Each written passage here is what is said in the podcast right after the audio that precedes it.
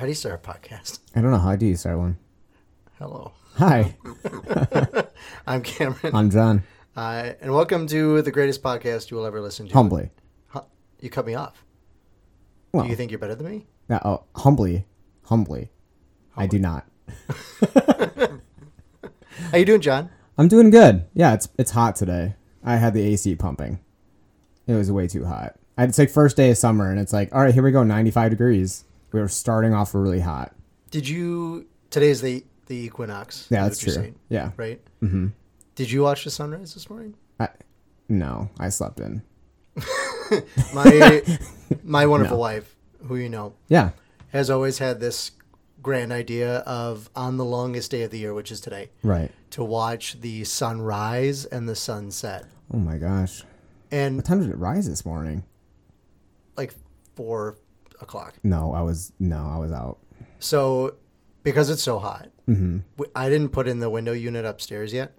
So we slept on the couches in our living room. Nice. Like, you know, you're having a sleepover or something. But it's kind of fun.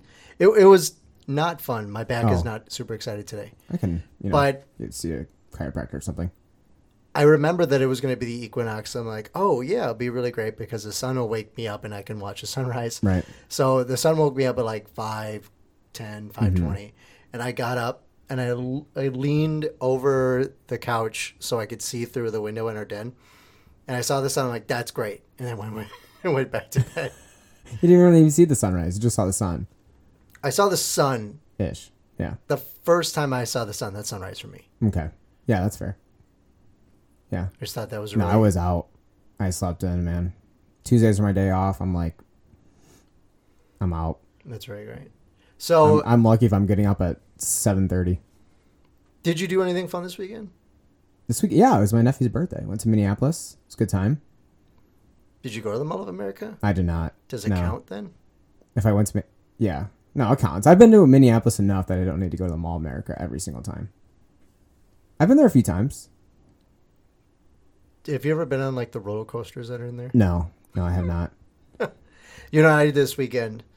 I'm doing that thing where I ask you what you did this weekend, but really I just want to tell you what I did this weekend. Yeah, well, I was going to ask what you did this weekend. But thanks so much for asking, John. You're welcome. John. There was you know how much I love Quick Trip. Well, yeah. Who doesn't? The KT Lounge is the greatest thing in Wisconsin, save for Culver's. I would say the equal. Masses. Yeah, I would say equal. Right. I put it right up there. So they were having, Quick Trip sponsors a road cycling race tour. Yeah.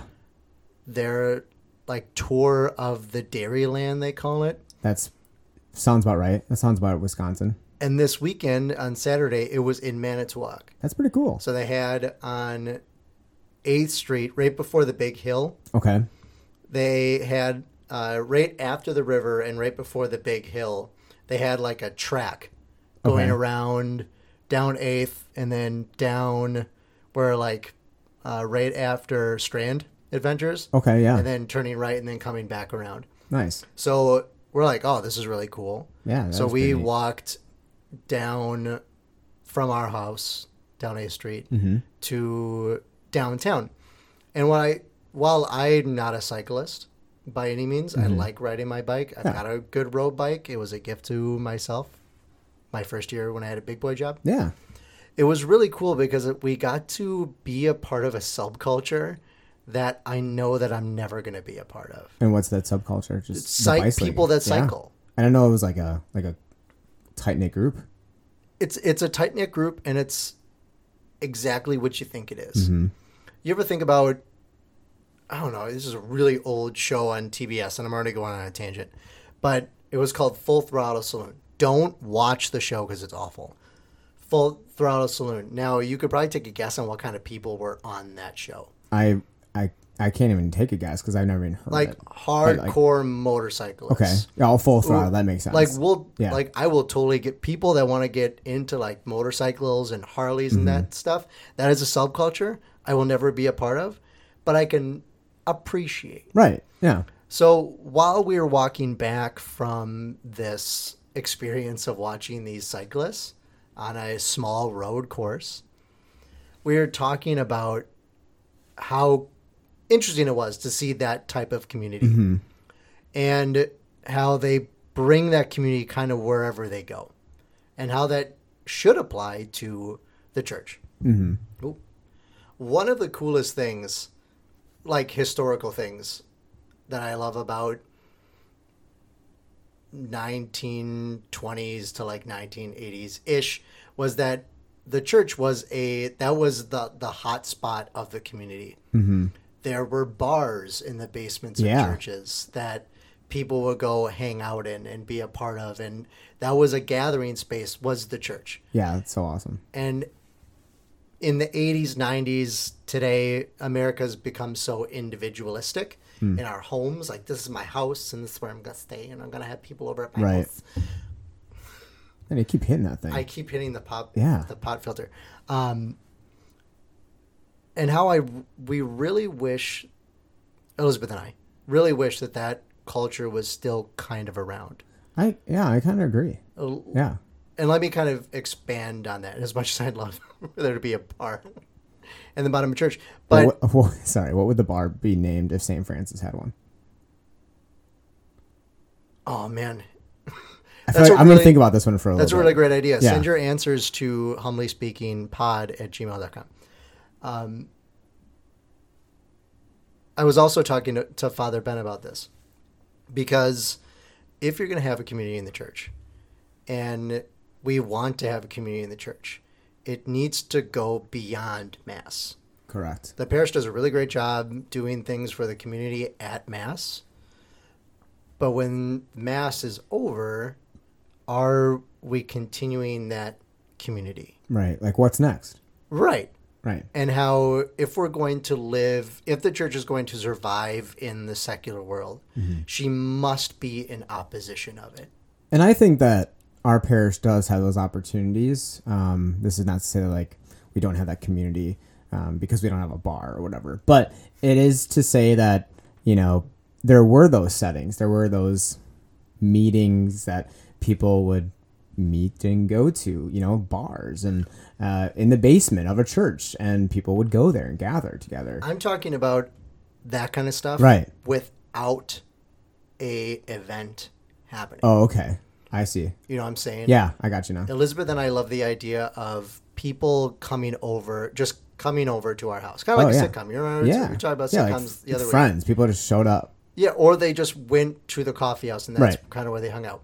That kind of community is in opposition of the world, of the country as it is now.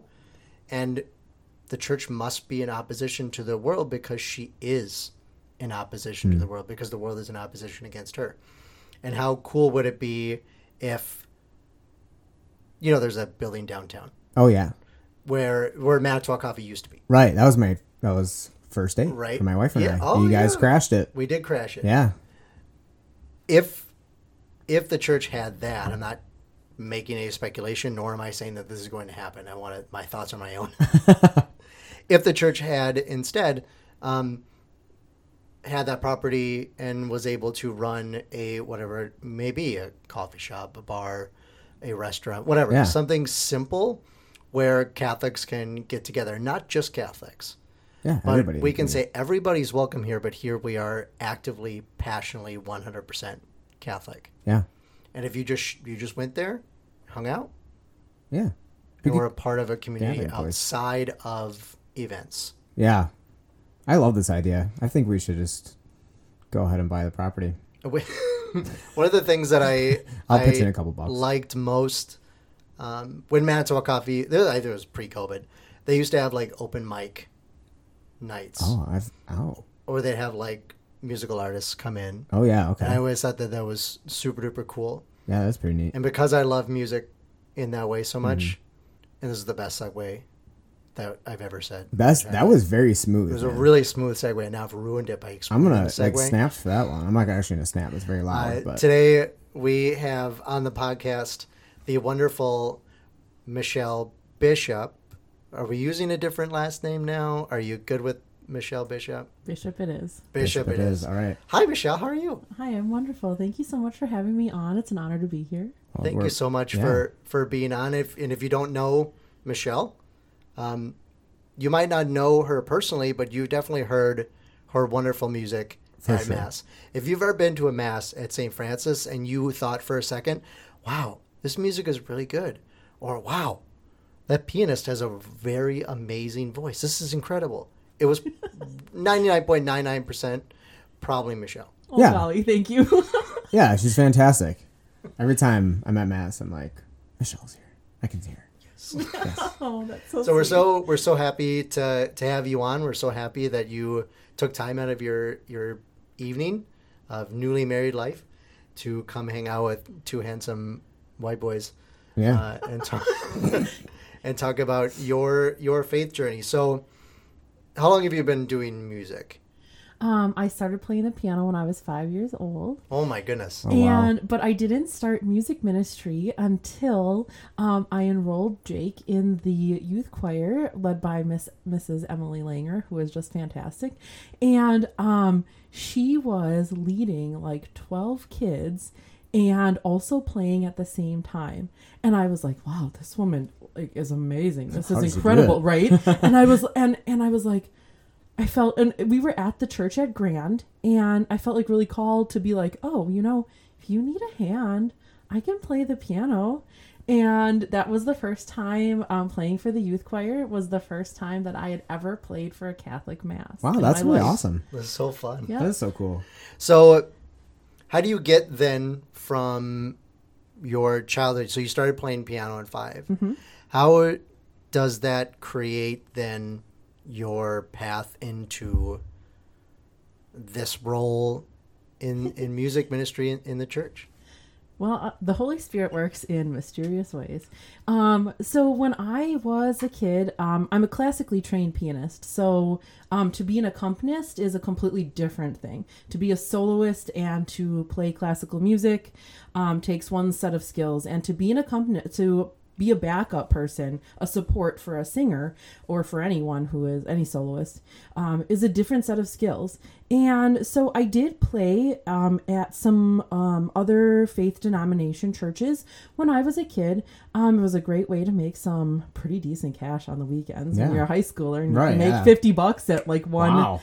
One pop. Yeah, it's great. It's a lot for a high schooler, too. It's like, oh, yeah. So I did that, but we always, so I'm from Kohler, and my church had an organist, and she, like, never took vacation, and she was an institution.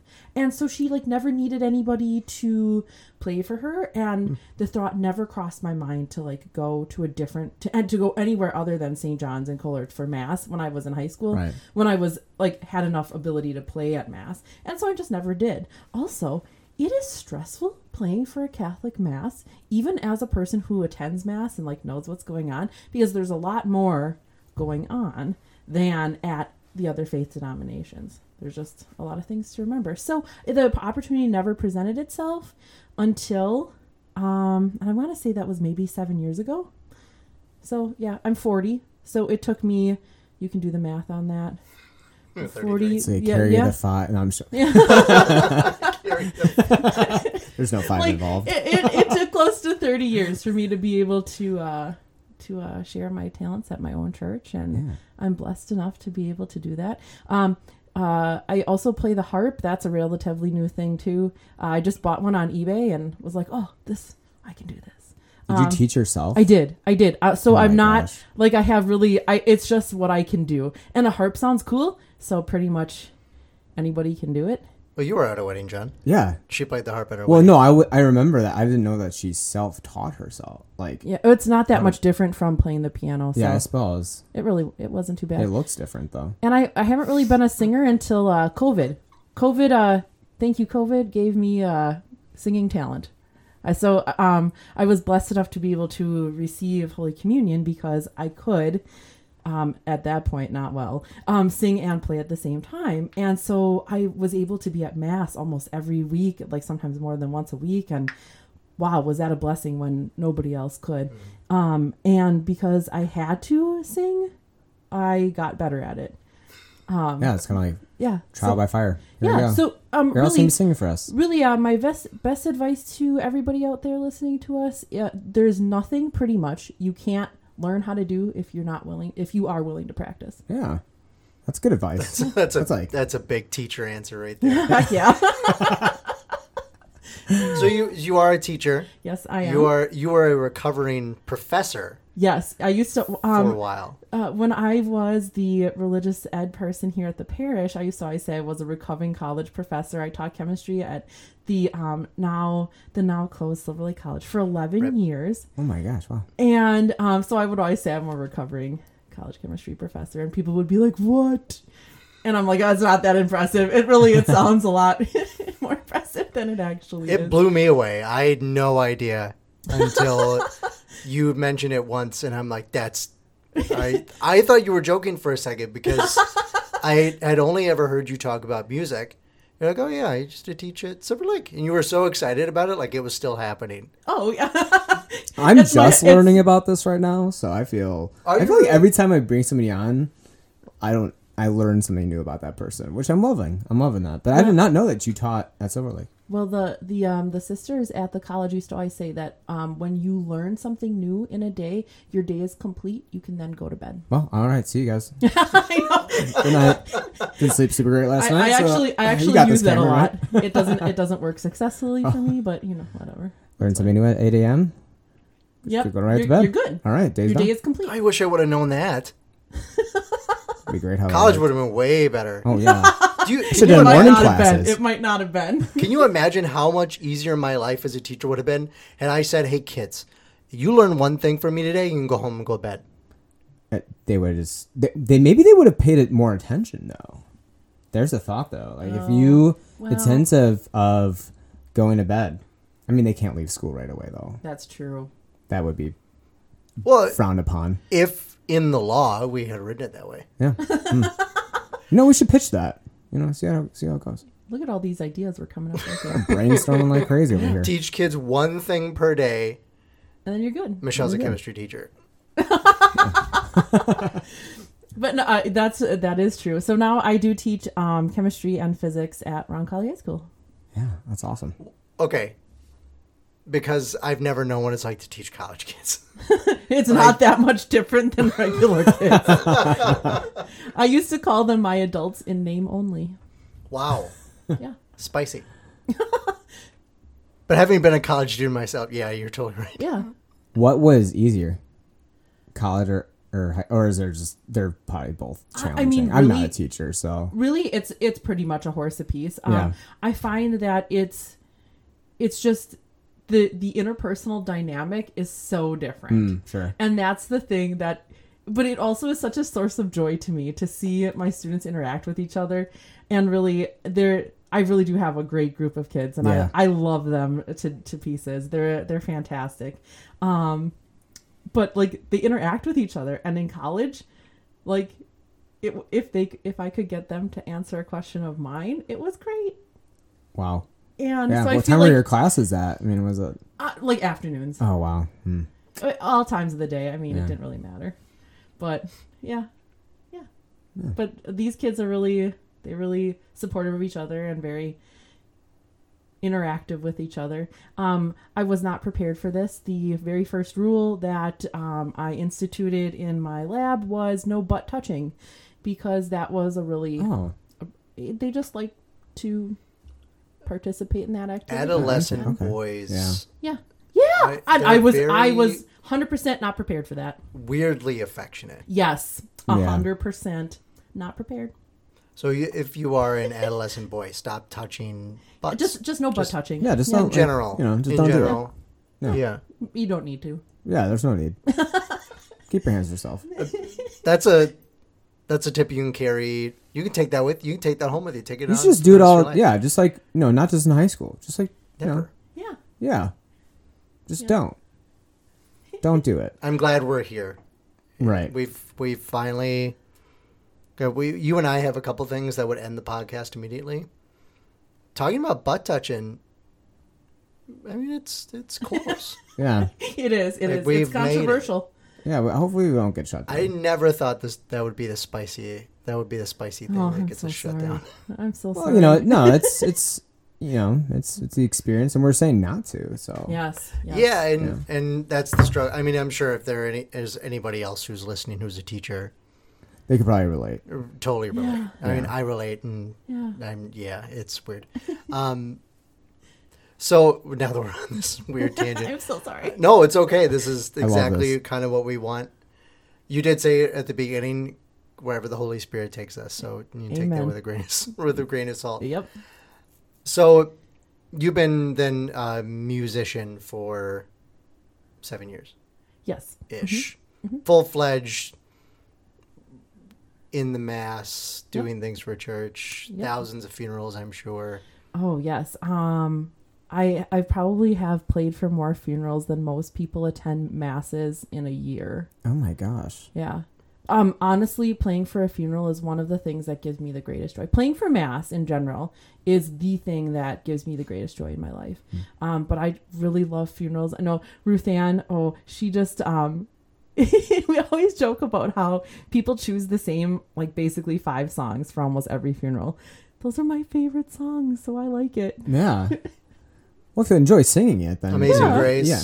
Oh, actually, Amazing Grace isn't one of my favorites. Well, is it one of the... I'm thinking it's not one of the top 5. Well, really? So How Great Thou Art. Uh-huh. Okay, that makes sense. Love it. On Eagle's Wings. Yep. Oh, God. Yeah. Also love it. That'll be at my funeral. In case my wife's listening and I die before her, that'll be at my funeral. Laura. Taking notes. Yes, it's out there for posterity. Statistically, you will. So. Yes. Right. That is true. Mm-hmm. Okay. Be Not Afraid. Oh, yeah. Well, that's a solid one. Yeah. Here I Am, Lord. Okay. Okay. And the 5th one, I want to say, maybe it is Amazing Grace, but a lot of times people also like I Am the Bread of Life. Oh. Because it is very death and resurrection-y. There's good funeral mass. I will raise you up on the last day. Yeah. But we just sang it this Sunday. Mm-hmm. You did indeed. Communion. Yeah. Very great. So is there any particular part of funerals that you feel this is why it's giving me the greatest joy? I love being able to participate in the liturgy that commends a person's soul to eternal life.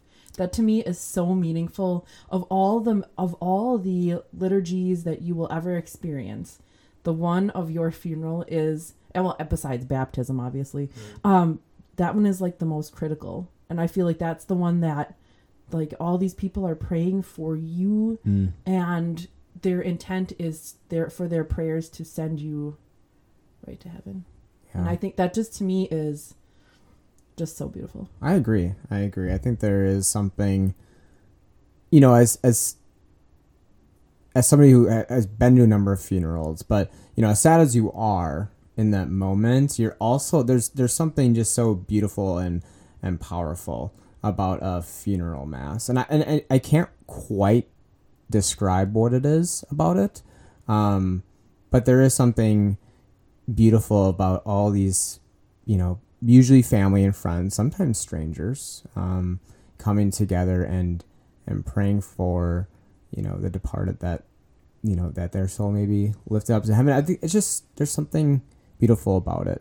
The mass itself. I think it really helps us to call our own belief into to the fore, because part of the preface in the Eucharistic prayer is life is changed for our loved one, life is changed, not ended. And really that is truly, if that is what we believe, we can be sad that our loved one is no longer with us, but as Father Ben says at all of his he's got great funeral homilies. So does Father Jason. Father Jason is the best funeral homilist that ever was. So if you ever see, I haven't been to a funeral yet. Oh, St. Francis, so. It just he's so fantastic. But our loved one isn't with us, but with us in a more real way after death than ever before. And that's true. Yeah. Do you? I haven't been to many funerals. Praise God. Mm-hmm. As a dude, John. Okay. You're a guy. Yeah. Do you feel this weird pressure to not cry at funerals? No, I don't. I guess I never really thought about it. I feel it is a place that is socially acceptable to do so. But no, I've never felt the pressure not to. And I think the reason is, usually when you're at a funeral, you're again surrounded by loved ones, and it's a pretty judgment-free zone. And everyone is grieving. And everyone's grieving too. So people grieve in different ways. I will say this, like, I think it's okay to cry and it's okay not to cry. People grieve in different ways. So I've never felt that pressure to not cry at a funeral. The reason I bring it up, when my grandparents passed away, not at the same time. My grandpa just passed away not too long ago. My grandma Grinky passed away about 5 years ago now, five and a half years ago now. And for some reason, I just felt this like immense like pressure to like not cry. I don't know if it was because my sister was still so small, or you know, I saw my grandpa being, you know, emotionally distraught, and it was hard on my father and his brother, his sisters. And then at my grandpa's funeral, I had that same kind of pressure again to like not cry. Okay. Which was difficult because I knew my grandpa much more, I guess. Right. They both did amazing things for us, for my brother and I. They're just incredible people. I pray very often that they're in heaven. But I think about, you think about when Jesus never, I guess, like per se went to a funeral, but when Jesus does go to see Lazarus after Lazarus's death, right? He wasn't there for a funeral per se, but he goes to grieve with Lazarus's family, and he goes to the tomb, and the shortest verse in the entire Bible, Jesus wept. Mm. And that kind of hits me like a truck, right? Because Jesus is showing us that it is okay to cry, to weep in that way, and that he does weep at death. This incredible showing of this is not what I had planned. Right. Mm-hmm. Sometimes that reminds me of like, and I don't think this is like a side tangent, but I think a lot of times we forget that Jesus is 100% God, but he's also 100% man, and he felt the same emotions that we feel on a day-to-day basis. He felt the happiness, the joy, but he also felt deep sorrow. I mean, we know that biblically, it's in there a lot, that he wept. But I think that verse itself just shows that it's okay not to cry too, because again, people show emotion differently, but it's okay to cry. You are very sad. It's okay to show that in physical form. So do you deal with? You've played at many funerals then. So everyone around you is grieving. Do you feel like you've gotten like this, and I'm talking to Michelle now, you've gotten like this funeral director level of stoic calmness when you're around emotion that much? I don't know what the word is, but I am like the most disgusting movie crier that ever was. I cried during the Lego movie. Okay. That though is understandable. It was really moving. I couldn't help it. The end of that movie, my sister cried too. I did not cry, but my sister cried at it. And if you've never seen the Lego movie, do they put the Legos back in the box? Is that the thing? No, I'm not going to spoil it. I don't even remember. It's a very touching moment. Yeah. So keep going. You can. Yeah, but. Yeah, so yeah. When I get super emotional when I see other people showing their emotion. So I played for I'm gonna even like start like you'll hear my voice break about it. The hardest funeral I ever played for was for Kathy Cherney's husband Randy. And when their son Matthew was crying during the psalm, I don't think that I have ever had to do something so hard in my entire life than to just keep going and to not, because my heart was like totally breaking. And but it's so beautiful for me to see such a witness of such just pure love and grief that the person is no longer there. So for me, it is sad, and sometimes it is overwhelming, and it is hard to keep going, but for me, it's a beautiful witness of true love. Yeah. So you learned how to play piano when you were 5. I did, yes. Who taught you to? My piano teacher was a gentleman who lives in Sheboygan. I was from Colert. I lived in Sheboygan at the time. Dan Ogdenvik was my teacher. He is a very unconventional piano teacher. And so I learned things like how to have my hands properly formed over the keys. In order to learn that, I had to keep 3 pennies on my the top of my hand. And if I could play my whole song without moving the 3 pennies, I was good. And Dan was like a huge influence in my whole life. He just is a very joyful, caring person, and like put up with all of my antics. My choir ladies. So I am the kind of ringleader of the Immaculate Conception Singers at Marshall. We sing the first and third Sunday of every month at the 9:00 mass. Phenomenal. And just phenomenal. These are the greatest ladies ever. They sang at my wedding, and they always call me diva, but it's true because I really like to think of myself as a diva. So Dan put up with all of my diva crap. My very first piano lesson, I wore a little dress. If you've ever seen me around, you probably never seen me in a pair of pants or jeans because I just don't wear them very much. And so I came in my little dress. I've been the same since I was 5, and I was smoothing my dress out, and it took me 5 minutes to get my dress all proper to play for my interview or my first lesson or whatever. And yeah, he didn't fire me on the spot, so here we are. You said that they sang, but you also sang at your wedding. I did. Yes, I did sing at my wedding. So I got married to the love of my life almost 2 months ago. Yeah. And I sang the psalm at my wedding. I sang "Holy Is Your Name." So it is the text of the Magnificat set to this lilting Irish tune. Yeah. And it is beautiful. It's just some great music. So I walk up to the ambo and I'm like, everything's great. This is great. My dad was my musician. So he didn't walk me down the aisle because he had a more important job to do. He had to play me in, which in my opinion is so much more. I need my music, right? So my boys walked me down the aisle. That's awesome. It was adorable. That's so adorable. They also served. That's so cute. So I get up to the ambo and I'm ready to sing, and I make eye contact with my dad, and I'm like, okay, we're good. He gets kind of stressed out, so I was a little worried for him, but we're good. I look in the little underneath thing where you're supposed to put the books or whatever. Yeah. There's nothing there. Oh. I was like, no. Oh dear, what are we gonna? I didn't put any music there. And so I'm thinking to myself, wow, this maybe was a wrong choice. This maybe could have not done this. And so then I just say a prayer to the Holy Spirit, and in all of 3 seconds, right? I'm thinking. Yeah.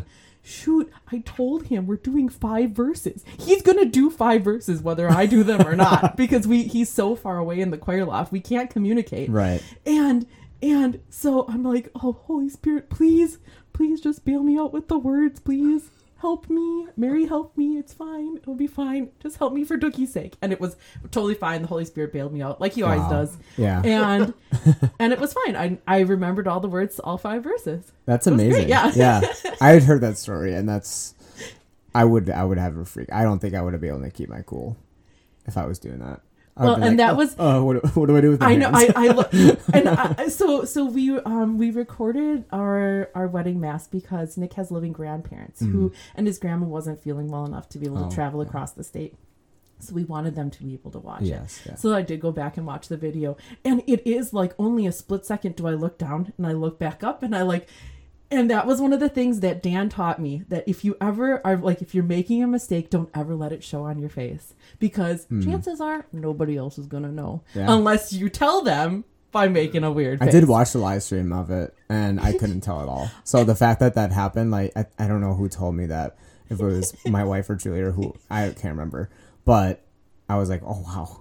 she nailed it. I would have never guessed. Well, I love it when people ask me about that, because then I can just say, well, you know what? It was just the Holy... I can't take really any credit for it. The Holy Spirit provides. You know, every wedding, whether it be the wedding ceremony or like the rehearsal, or not the rehearsal, the reception afterwards, has like a hiccup or whatever. Oh, you know, like something like doesn't go 100%. So that can be your story. Well, also, we forgot the boys' shirts. Like their dress shirts at home. I thought for sure I brought them the night before. And so I'm like, I tell Jake, call John Badney and ask him if he can go to our house and get the shirts. And they totally brought the shirts, but they weren't there until after Mass. Okay. But the boys served. So they're just wearing their cassock and surplice for all of our wedding pictures. Yeah. And I actually think that's way better. That's cool. It's like just cool. It is cool. So I've got a great picture of Jake like holding his brother like with his like head in his arm, and he's got the most stoic face, and Joe looks like super goofy, and it's just, and Nick is standing behind them with this like, oh boy, kind of look on it. It just is the greatest picture. That's awesome. So great. That's great. Future pre-squad. Oh, yeah. So at my wedding, we were at Father Jose's church. Nick and Father Jose are very good friends, so I really wanted it to... Nick is not Catholic, so I really wanted it to be as like easy for him to bear as possible, because I wanted all the things. Yeah. So we're at Father Jose's church, and he's using incense, and it's like at the end of offertory, you know how then he gives the incense to the server, and the server incenses the people. Jake is almost always the incense server, and he incensed Nick and myself before everybody else, and my heart was just so full. I was so happy, and I thought to myself, oh, if one day he be's a priest, how like my joy will be complete. So pray for vocations, friends. Always.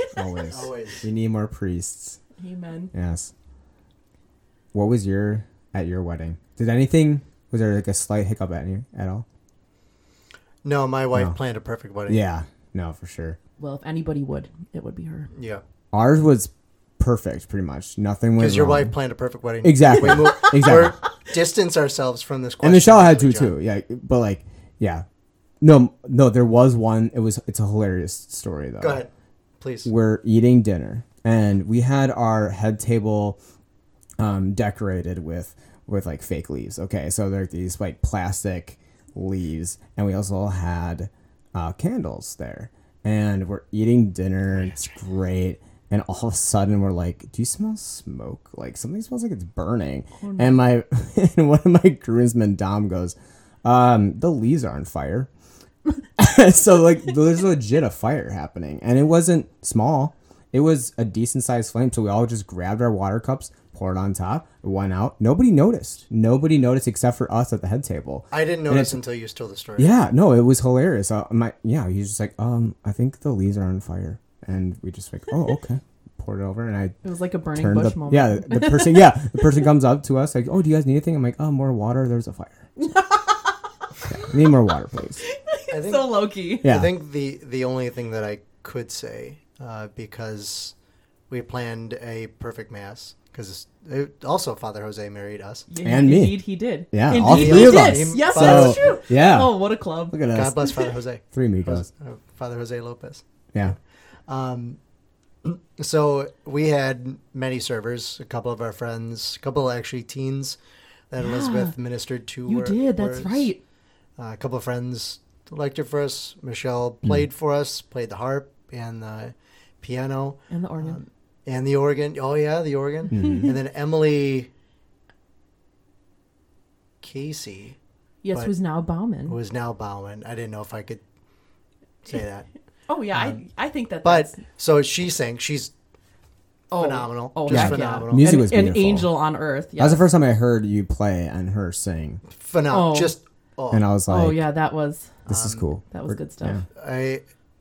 She does such a great job.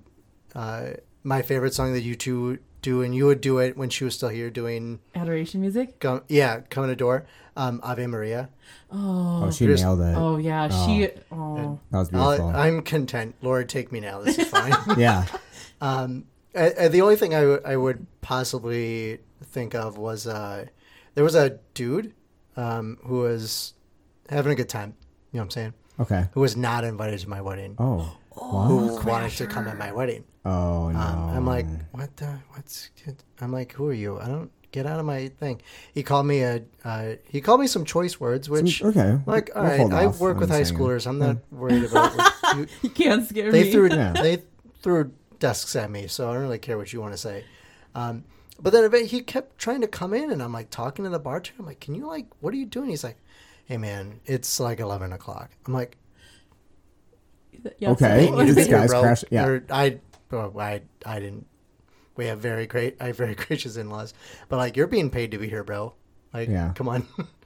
So you had a wedding crasher. The only thing, you had a wedding crasher. Wow. We had a couple of wedding crashers at our wedding too.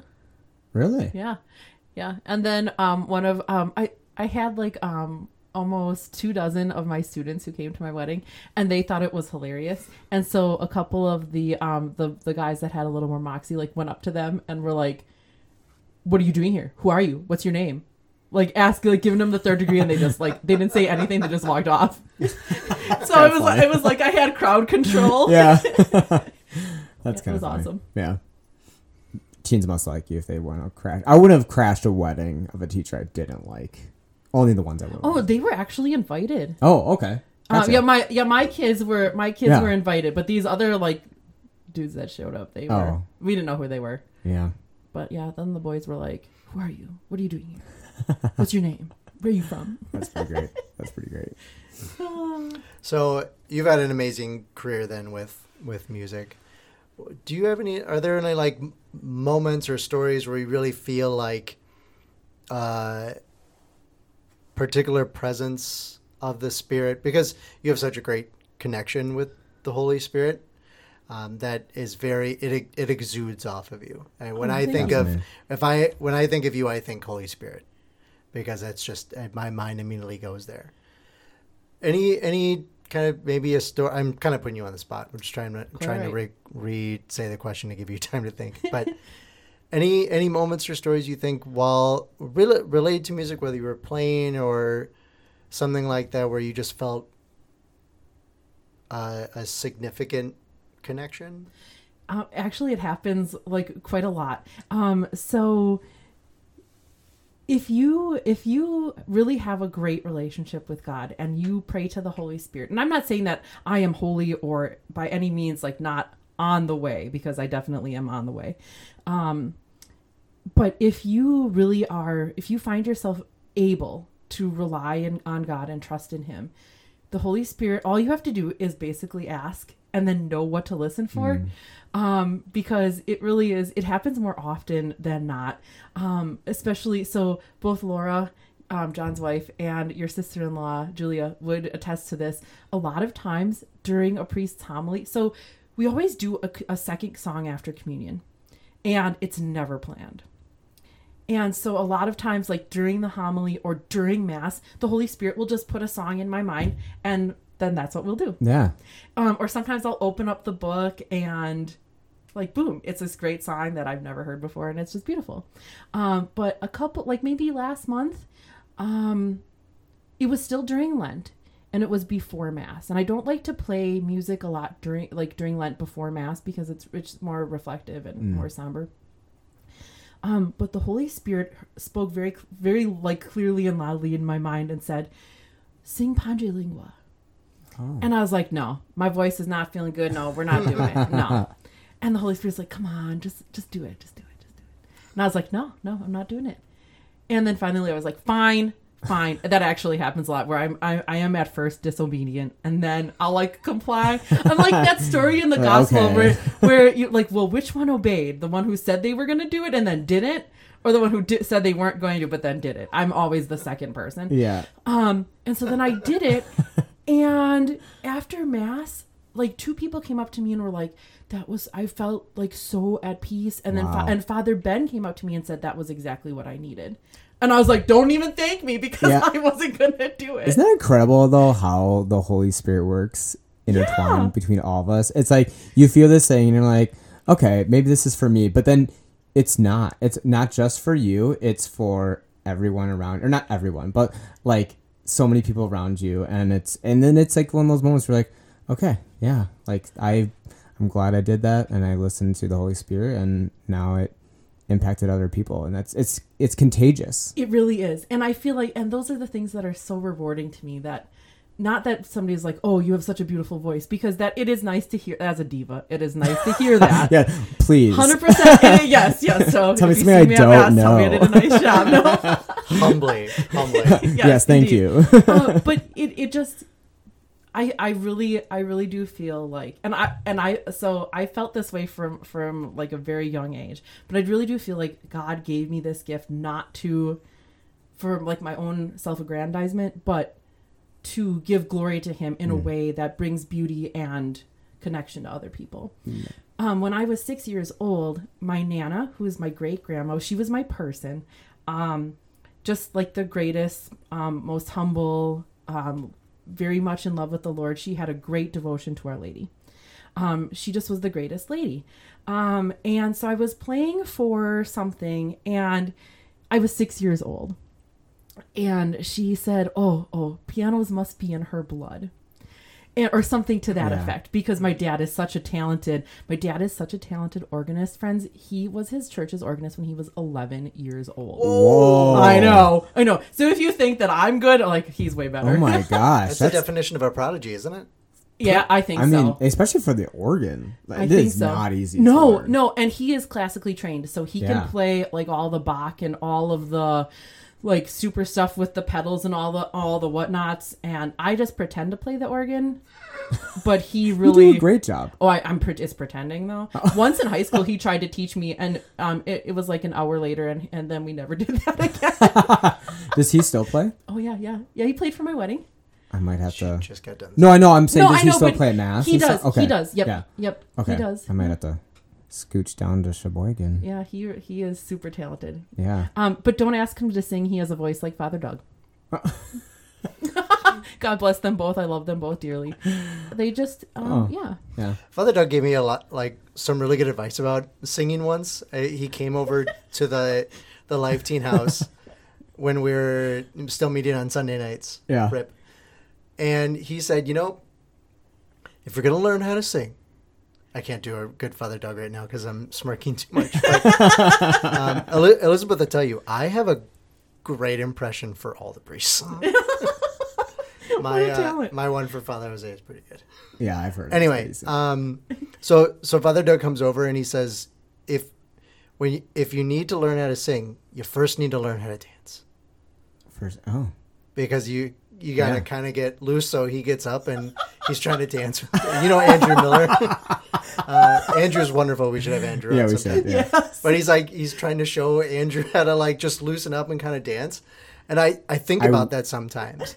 How you just have to sometimes just be aloof and be comfortable with. Because it's a great amount of self-confidence. With singing, mm-hmm. your what is being seen, not seen technically because it's your voice, but what is being shown is your voice. Yeah. With dancing, it's your entire body. It's way more visually seen, how weird you are or whatever. And you can control how good or bad your dancing is. You either have a singing voice or you don't. Yeah. Yeah.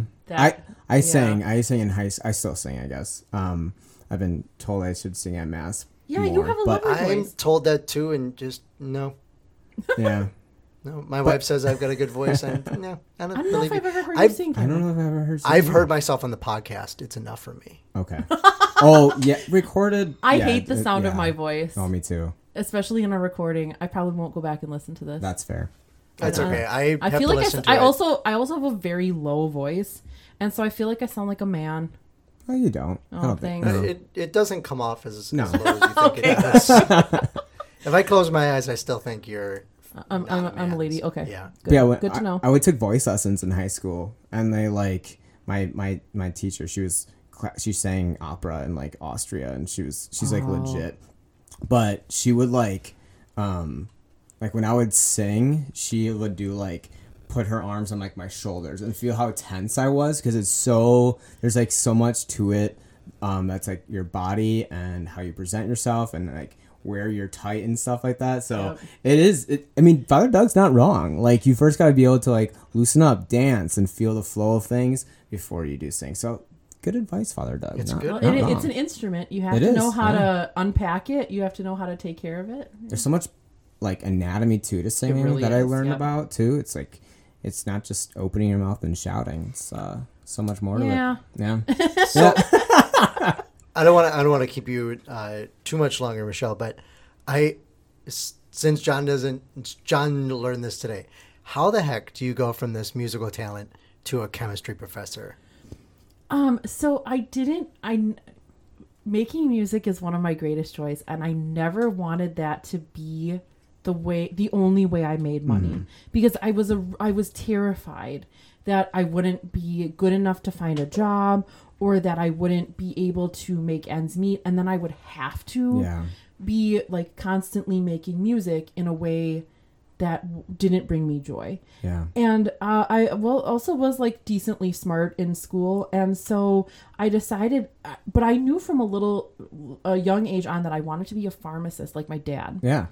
And that didn't end up working out. And then chemistry was like the easiest way to finish a degree, because I got into the school of pharmacy and I hated it. And so I dropped out for a year. Yeah.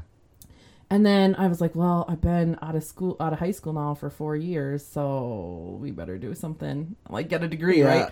Chemistry was the easiest way to do it. And then the teaching job opened up at Silver Lake, and I was like, oh, okay, yeah. I really like doing this. I really like teaching. Yeah, that's cool. It's good to have two different, it's cool that you had two different passions and you can pursue both of them. Yes, I'm so fortunate and so blessed, and